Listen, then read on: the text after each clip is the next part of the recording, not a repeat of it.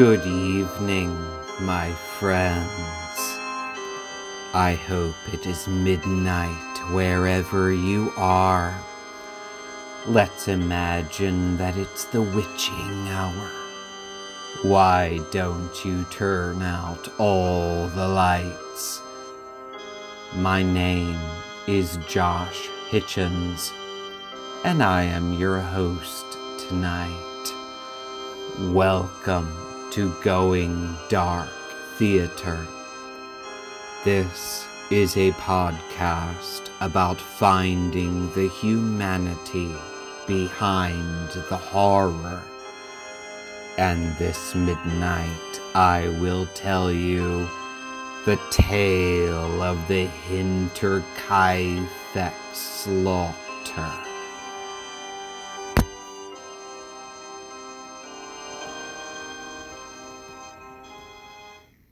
Content warning.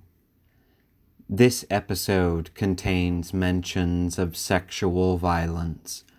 I include this not for sensationalism, but to tell the story of the human beings involved as truthfully as possible.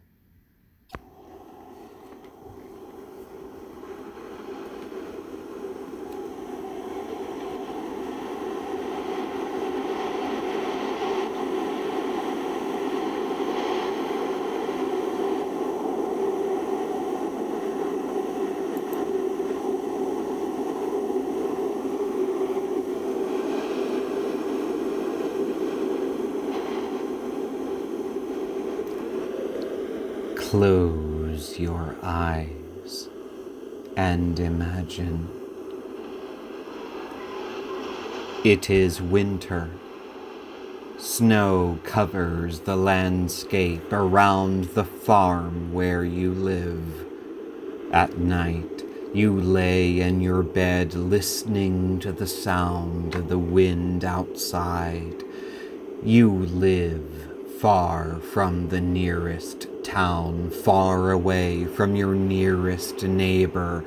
The isolation may make you feel safe and self sufficient, but it also means that it will be difficult to find help if something terrible happens in the frozen darkness of the wintry night.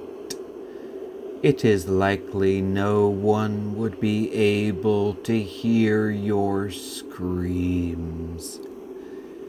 It could well take days for anyone else to even wonder if there was something wrong, and by then it would be far too late.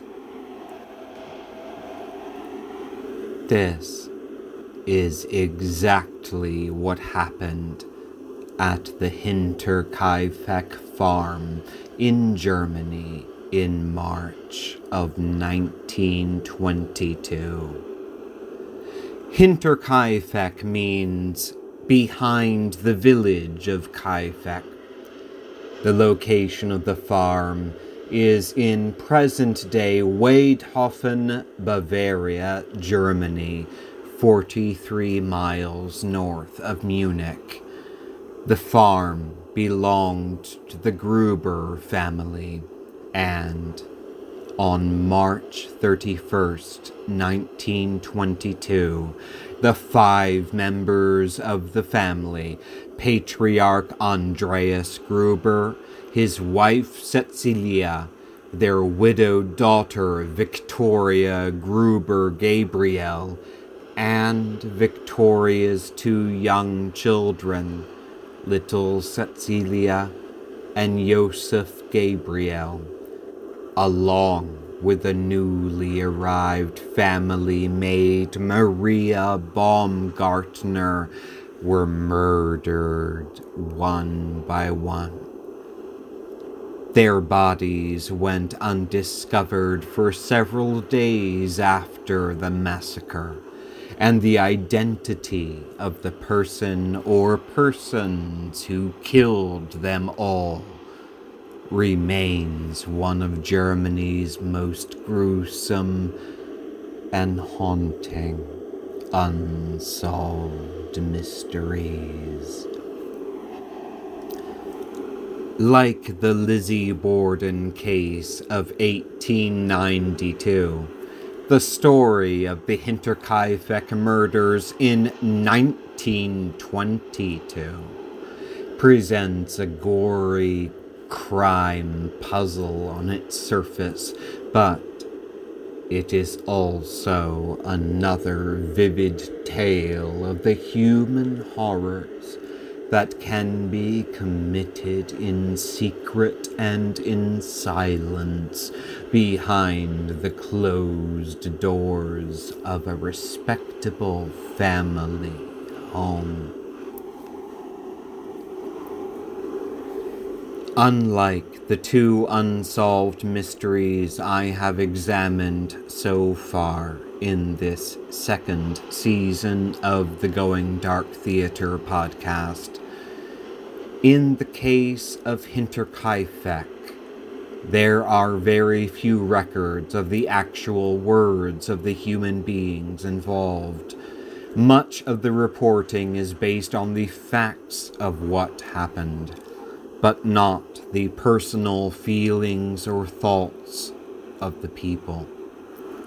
In my telling of this tale, I will endeavor not to make assumptions, but stick to the facts as we know them.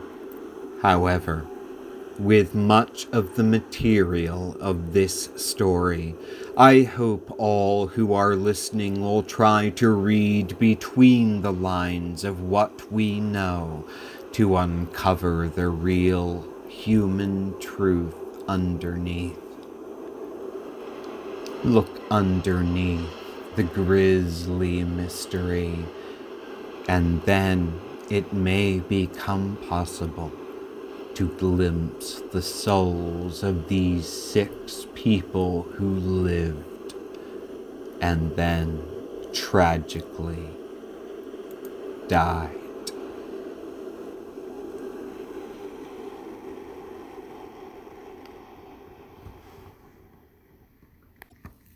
The farm at Hinterkaifeck was first built in 1863. It consisted of an L shaped farmhouse, a large barn with a hayloft, and several other outbuildings, including a tool shed. It was owned by a woman named Cecilia, who inherited it when her first husband died in 1885. A year later, in 1886, Cecilia married one of the workers on the farm, 27 year old Andreas Gruber, who was eight years younger than her. Whether Cecilia married Andreas Gruber because of a passionate romance or out of necessity is one of the many things we cannot know. Cecilia and Andreas Gruber had three daughters, but only their eldest, Victoria, survived to live as an adult. Apparently, it was common knowledge in the nearby villages that Andreas Gruber was a cruel man who regularly physically abused his wife, despite the fact that Cecilia was the actual owner of the Hinterkaifeck farm. As their surviving daughter Victoria grew older, her father Andreas began to molest her. When she was only sixteen years old, Victoria confided confided to a friend that her father had been raping her for some time, and she hated the sight of his face. When she was 27 years old, Victoria Gruber became engaged to a man named Carl Gabriel. They married in April of 1914. Here was, at last, a chance for Victoria to escape her abusive father, but instead, she and Carl ended up living at Hinterkaifeck. Victoria's mother, Cecilia Gruber, gave Victoria legal ownership of the farm once she married, giving Victoria little choice but to remain in the house. Victoria's husband, Carl Gabriel, was reportedly very troubled by what went on in the farmhouse at Hinterkaifeck. Carl even returned to live with his mother for a time before being encouraged by his family to go back and live with his new wife despite the problems. Carl Gabriel apparently said that his father in law, Andreas Gruber, was an abusive tyrant who often refused to give him food or water while he lived in the house at Hinterkaifeck, and that Andreas even boasted that he had caused his two other children with Cecilia to die in the same way. In July 1914, only four months after marrying Victoria, Carl Gabriel enlisted to fight in World War I. He was sent to fight in France, but he would never return. Carl Gabriel was killed instantly in action by stepping on a landmine. Although his body was not recovered and likely buried in a mass grave, several of his fellow troops gave statements about having seen Carl Gabriel's mangled corpse on the battlefield, his skull split open but they were certain it was him. By the time Carl Gabriel left to fight in World War I, his wife Victoria was already pregnant with their first child. One month after Victoria was informed her husband was dead and she was now a war widow, she gave birth to their only child, a little baby girl.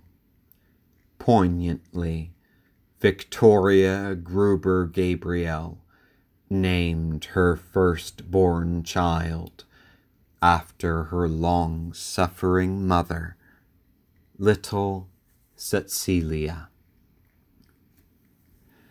A year later, in 1915, the Gruber family maid at the time heard noises coming from the barn at Hinterkaifeck.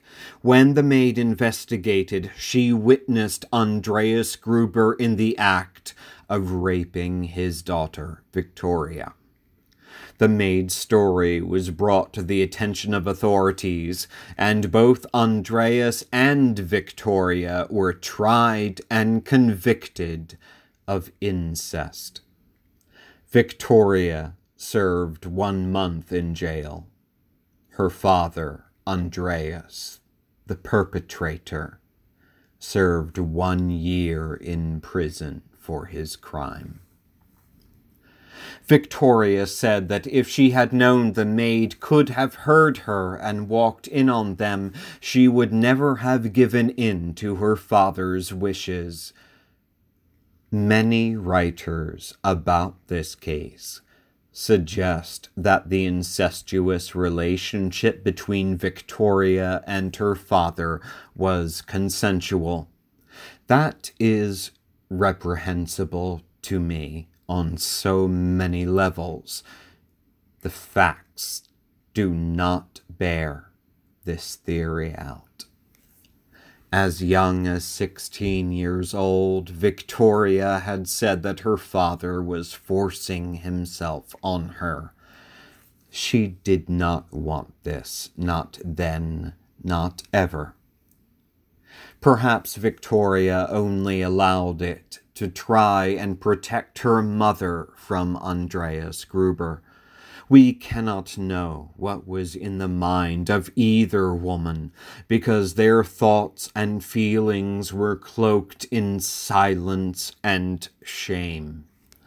Victoria Gruber Gabriel owned the Hinterkaifeck farm, so why didn't she simply throw her father out? But if she did, what would happen to her mother? Cecilia Gruber once fled the farmhouse after Andreas had beaten her severely, and Cecilia hid in the surrounding forest for several days until Victoria found her battered mother and brought her home. So Victoria Gruber Gabriel stayed at Hinterkaifeck Farm. It was hers. She had nowhere else to go. In 1919, Victoria gave birth to another child who she named Joseph. The birth certificate for Joseph listed as his father the initials L.S. This was perhaps Lorenz Schlittenbauer, the nearest neighbor of the Gruber family, who had courted Victoria for some time after her husband died. Victoria's father, Andreas Gruber, had opposed the relationship, even locking Victoria in a closet when Lorenz Schlittenbauer came to take her out for a date, and a maid overheard Andreas Gruber saying that Victoria would always belong to him, and only him, as long as he lived despite the cryptic birth certificate. Many people in the nearby farms and villages thought that baby Joseph was actually a child of incest between Victoria and her monstrous father, Andreas Gruber. We cannot know for sure, but Lorenz Schlittenbauer certainly believed baby Joseph was his own son. Six months before the murders, the Gruber family maid suddenly quit her job the maid said that she had heard unexplained noises in the attic of the Hinterkaifeck farmhouse, and that she came to believe the house was haunted. She left before it got dark, refusing to stay another night. Although an often repeated part of the Hinterkaifeck story, it may not be true. The former maid was questioned by police after the murders, and in her statement to them she made no mention of believing the house was haunted. But it makes a good tale doesn't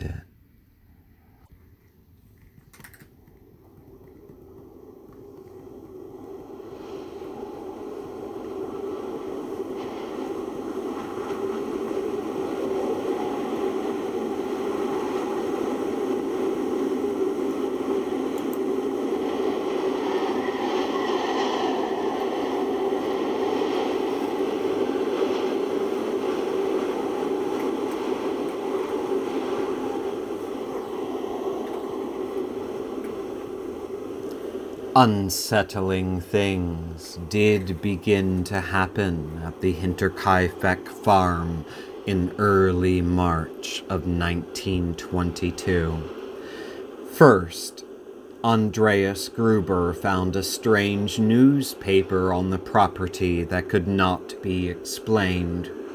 It was a Munich newspaper to which no one in the nearby area subscribed to, and when Andreas asked the local postman about it, the postman said he had not delivered it. What happened next was more troubling. The Gruber family kept two sets of the keys to the house and to the other farm buildings. One of those sets of keys went missing and were never found. On Thursday, March 30th, 1922, Andreas Gruber noticed there were footprints in the snow leading from the forest behind the Hinterkaifeck farm to the building where the family kept their farming implements. The lock had been broken Nothing appeared to be missing, but what unsettled the Gruber family was that the footprints in the snow then led up to the farmhouse. There were no footprints leaving it, suggesting that someone had entered their house and not gone out again. Andreas Gruber was unnerved enough to confide in his nearest neighbor, Lorenz Schlittenbauer, the same man who had dated Victoria and was, perhaps, the father of her baby, Joseph.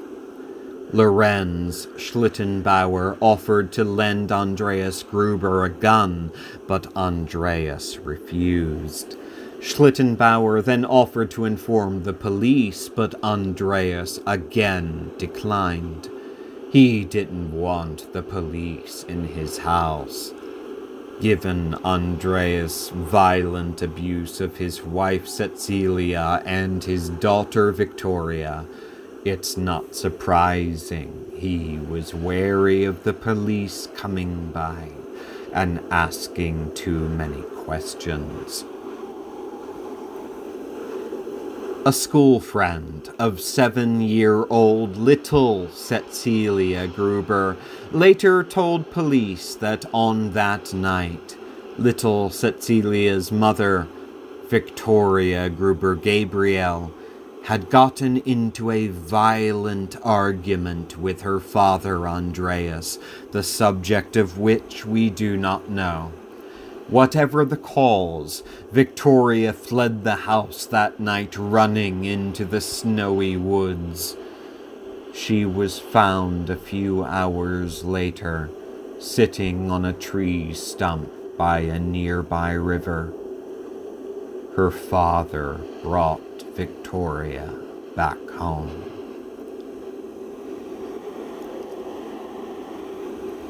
That night, the Gruber family was terrified to hear mysterious footsteps walking around the attic of the darkened farmhouse.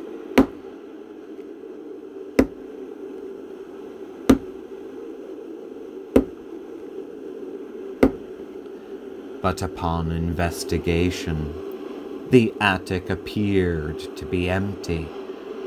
Finding no explanation for the unnerving sounds of footsteps in the attic, the Gruber family returned to their beds for what I can only imagine must have been a very sleepless night.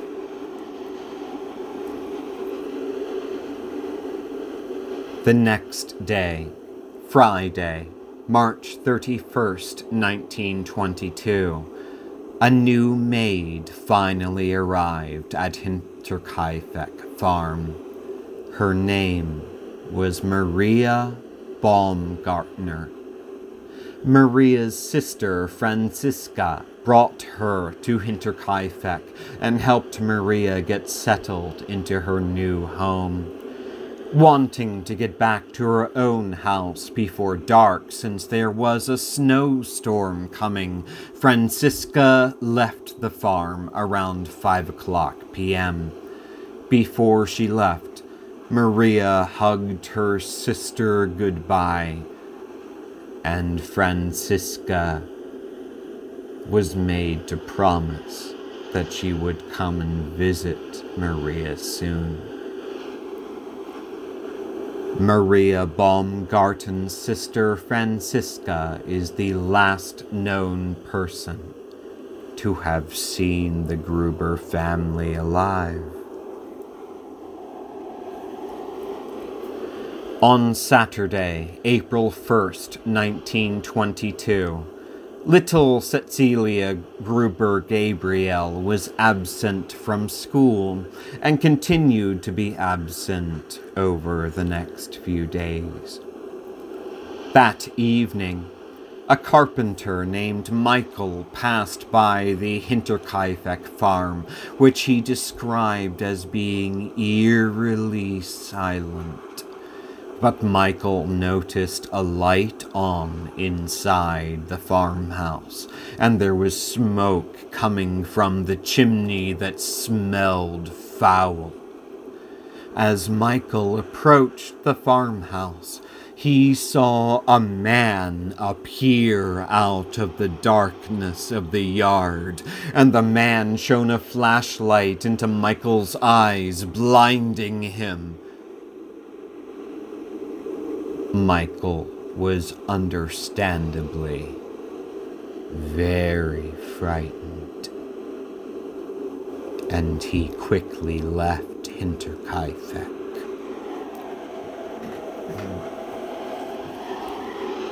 On Sunday, April 2nd, 1922, the Gruber family did not appear in church this was remarked upon as unusual.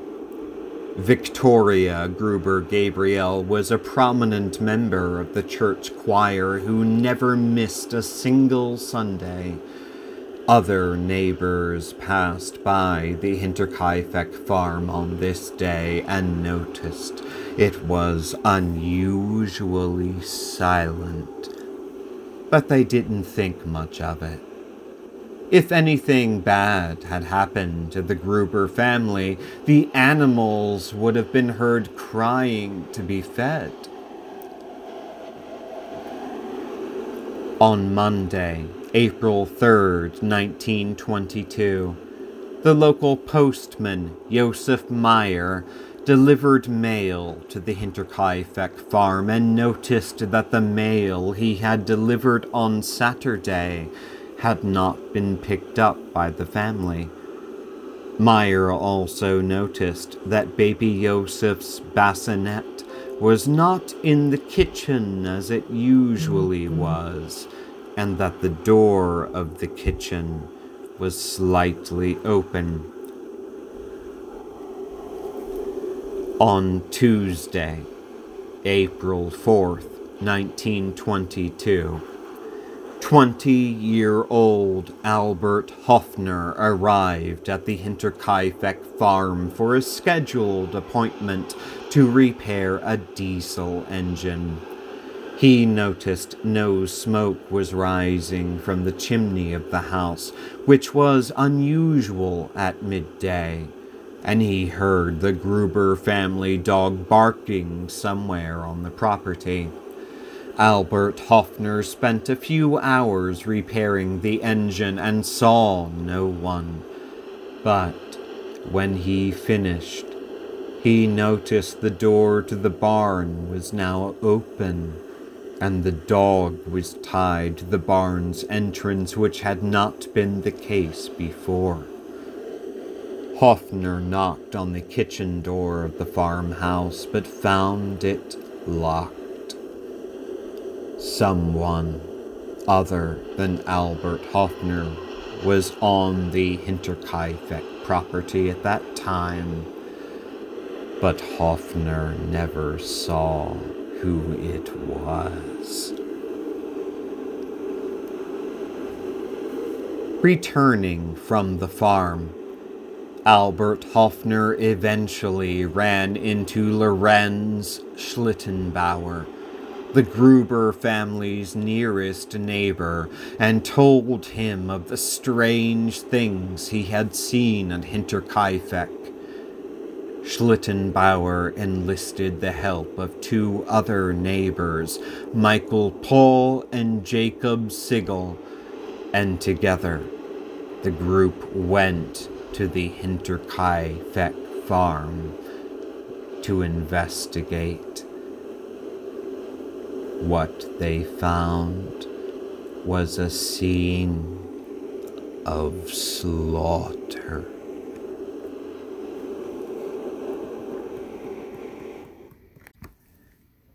Entering the barn of Hinterkaifeck at nightfall, as the Gruber's family dog growled and barked at them.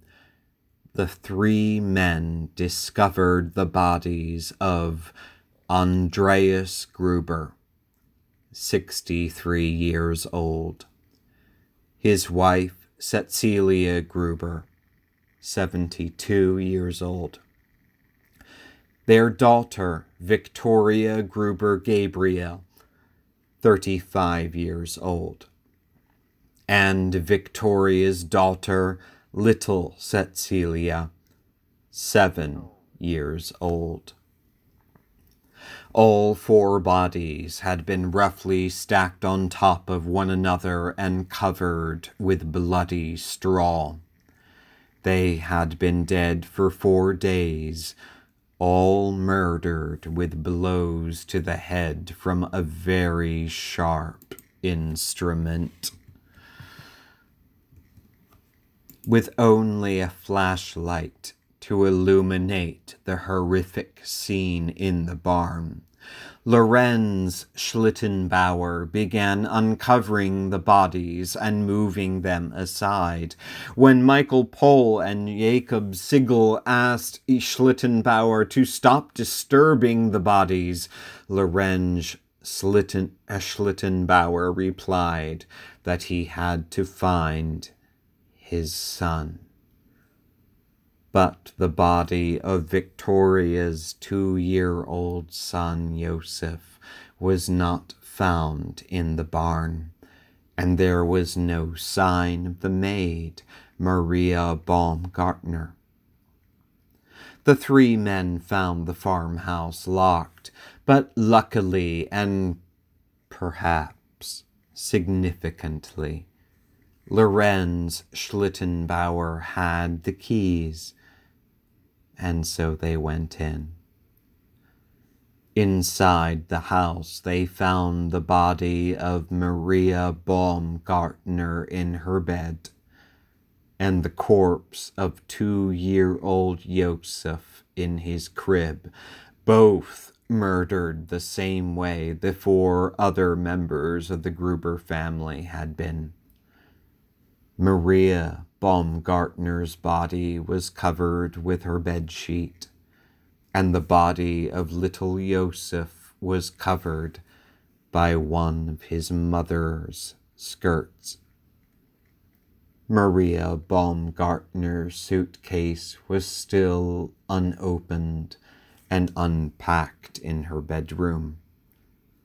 Her first day of employment at Hinterkaifeck Farm had also been the last day of her life. The autopsy report on the six victims, translated from the original German, is as follows Andreas Gruber, right half of the face smashed, cheekbones protruding, flesh Flesh seemed shredded, face caked with blood. Cecilia Gruber, wife of Andreas Gruber, bruising near the right eye, seven blows to her head, one in triangular shape, signs of strangulation, skull cracked. Victoria Gabriel, mother of little Cecilia and Joseph.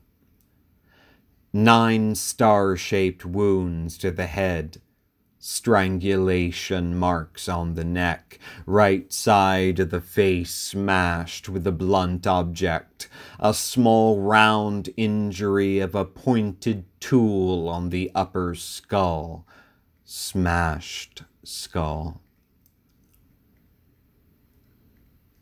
Cecilia Gabriel, daughter of Victoria Gruber. Lower jaw shattered, cervical injury due to shock, severe head injuries. Skull was smashed with several blows, and her neck revealed a wide, gaping transverse wound. On the right side of her face was a circular wound. Her face was smeared with blood. In her cramped right hand fingers, were hair pieces. Josef Gruber, son of Victoria Gruber, killed by a heavy blow in the face. Top of the bassinet stroller destroyed. Maria Baumgartner, maid, killed by crosswise blows to the head, face crusted with blood. One head wound was four centimeters deep, and blood encrusted probably resulted from a sharp hoe.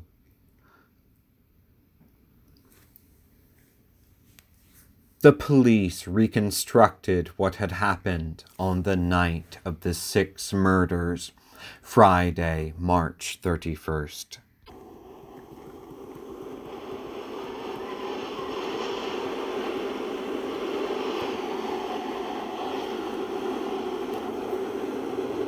It appeared that the killer, whoever it was, lured Andreas, Cecilia, Victoria, and little Cecilia to the barn one by one, where they were murdered with a mattock or a pickaxe. We do not know how the killer did this causing the four family members to leave the house at night during a snowstorm. Some have speculated that they may have been drawn to the barn by the sounds of the animals in distress, or perhaps by human screams. Investigators believed that Victoria Gruber Gabriel and her mother, Cecilia Gruber, were killed in the barn first and second, respectively.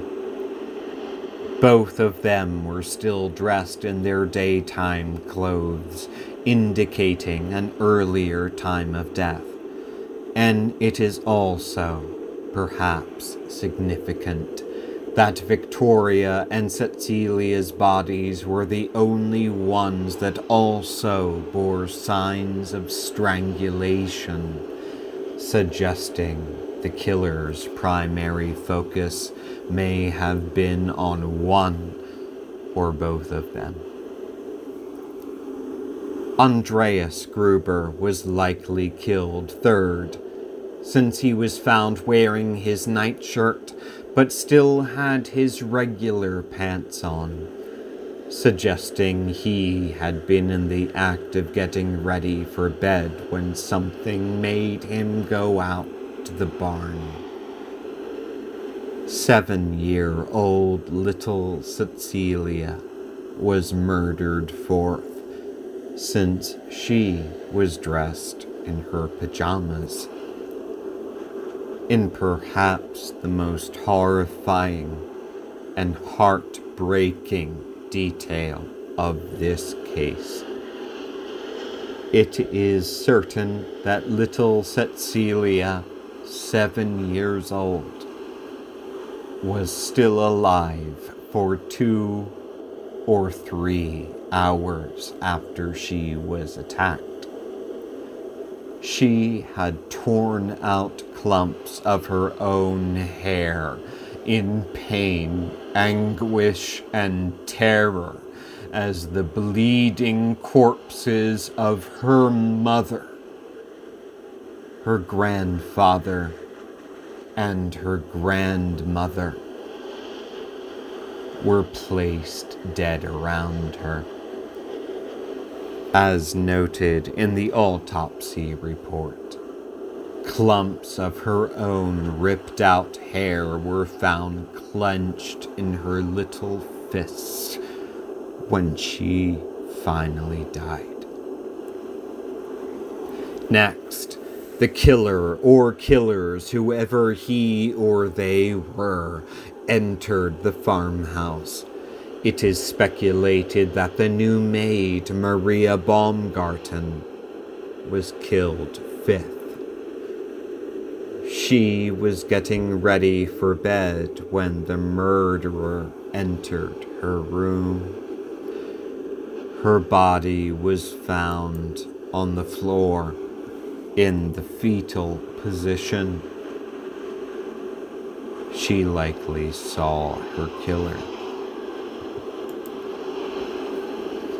Finally, after killing Maria, the murderer savagely ended the life of two year old baby Yosef in his crib. As noted in the autopsy report, the crib itself was partially destroyed, and Yosef had been hit in the face with such violence that his blood spattered on the walls and the ceiling of the room.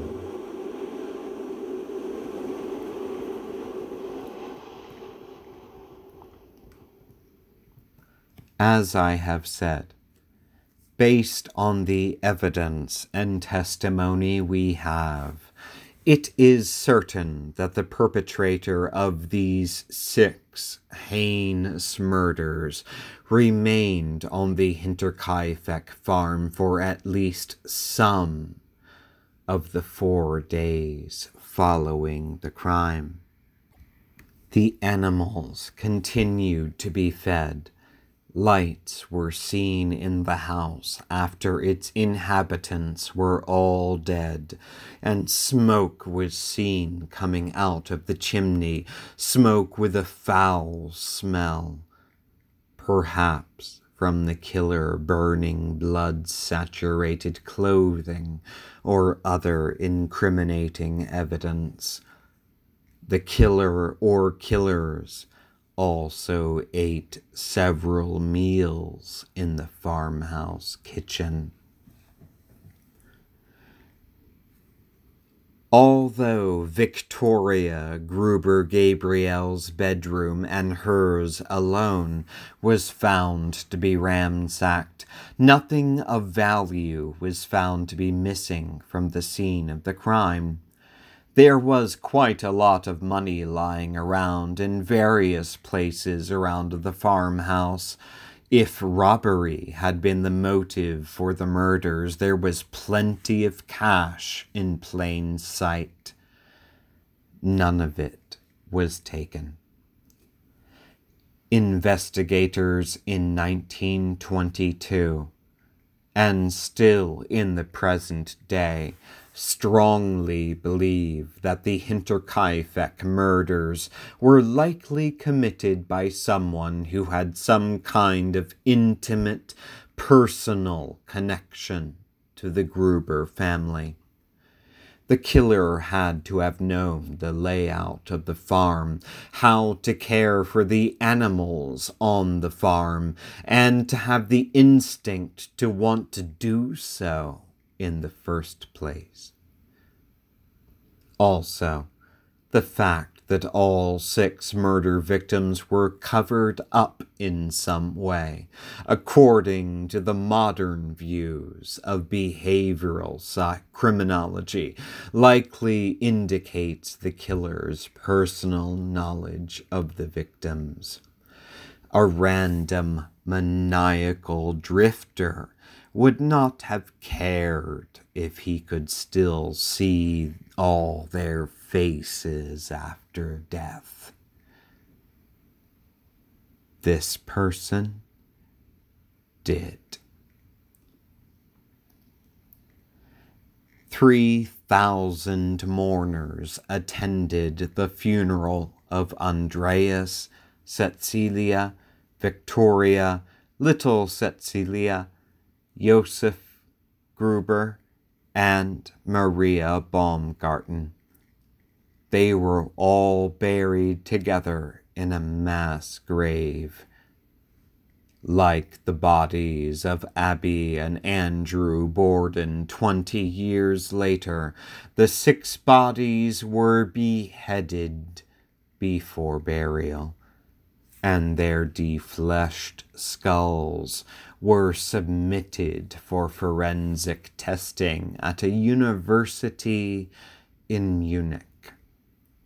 Tragically, before the skulls could be returned to the rest of their bones, they were lost and likely destroyed during the bombings and chaos of World War II.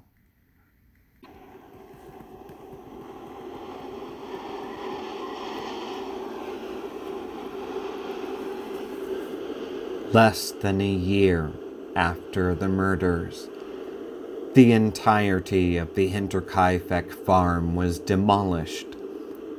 In the process of demolishing the barn, the murder weapon was discovered. It was a mattock or pickaxe covered in old blood, hidden within the walls of the hayloft. Neighbors identified the weapon as a tool that had been made by Andreas Gruber, likely stolen from the farm's tool shed. Three years later, in 1925, a local school teacher named Hans Lager was walking when he discovered Lorenz Schlittenbauer standing alone, looking at the deserted land where the farm of Hinterkaifeck had once stood. Hans asked Lorenz Schlittenbauer what he was doing there. And Schlittenbauer remarked that the murderer was forced to leave the corpses of the Gruber family in the barn because it had been impossible to bury them in the frozen ground on that snowy night in 1922. Lorenz Schlittenbauer one time lover of Victoria Gruber Gabriel and the probable father of her little son Joseph, died in 1941.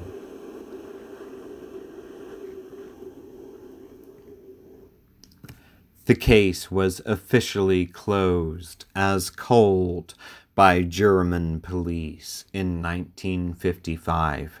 However, it has been reopened twice since in the latter 20th and early 21st centuries before being closed again. In 2007, students at the police academy of Fürstenfeldbruck in Germany examined the Hinterkaifeck murder case using modern forensic methodology. They determined that the case was impossible to conclusively solve due to the loss of evidence and witnesses to time, as well as the tampering of the original crime scene. However, they did eliminate all known suspects in the case except one. That one person they declined to name since he still has living relatives.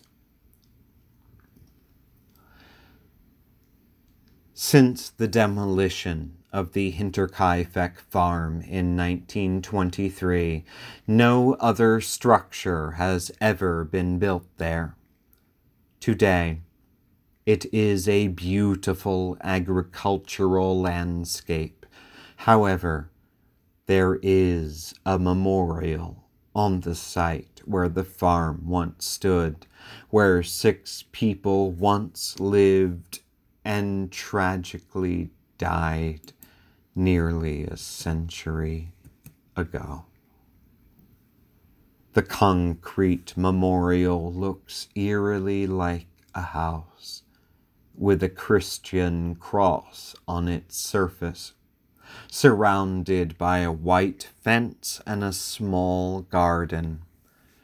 On the stone it is written, godless murderer's hand felled the Gruber Gabriel family here on March 31st, 1922.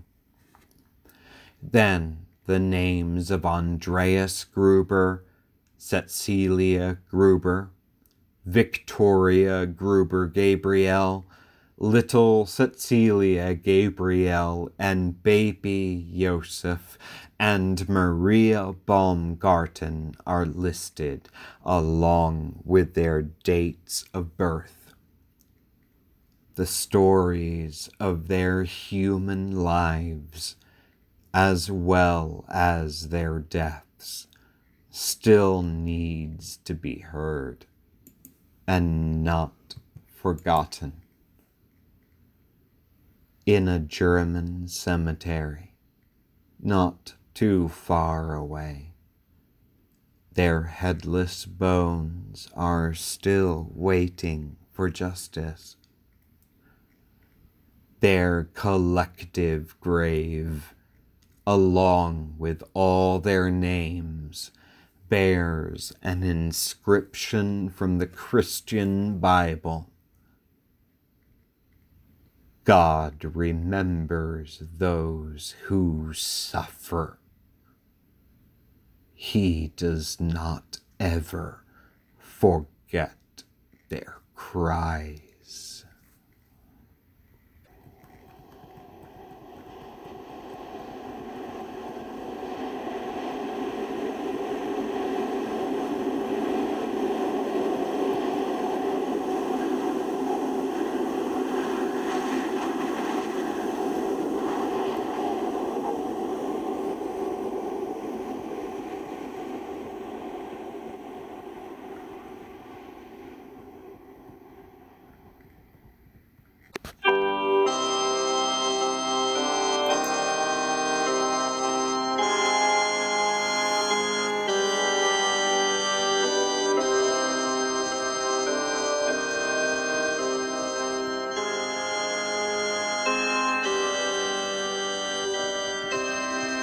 Next time we meet, I will continue this season of unsolved mysteries, moving across the ocean to Kansas City, Missouri in 1935 for the tale of the terror in room 1046. If you enjoy the podcast, I encourage you to leave a rating and a review if the spirit moves you. You can also like Going Dark Theatre on Facebook.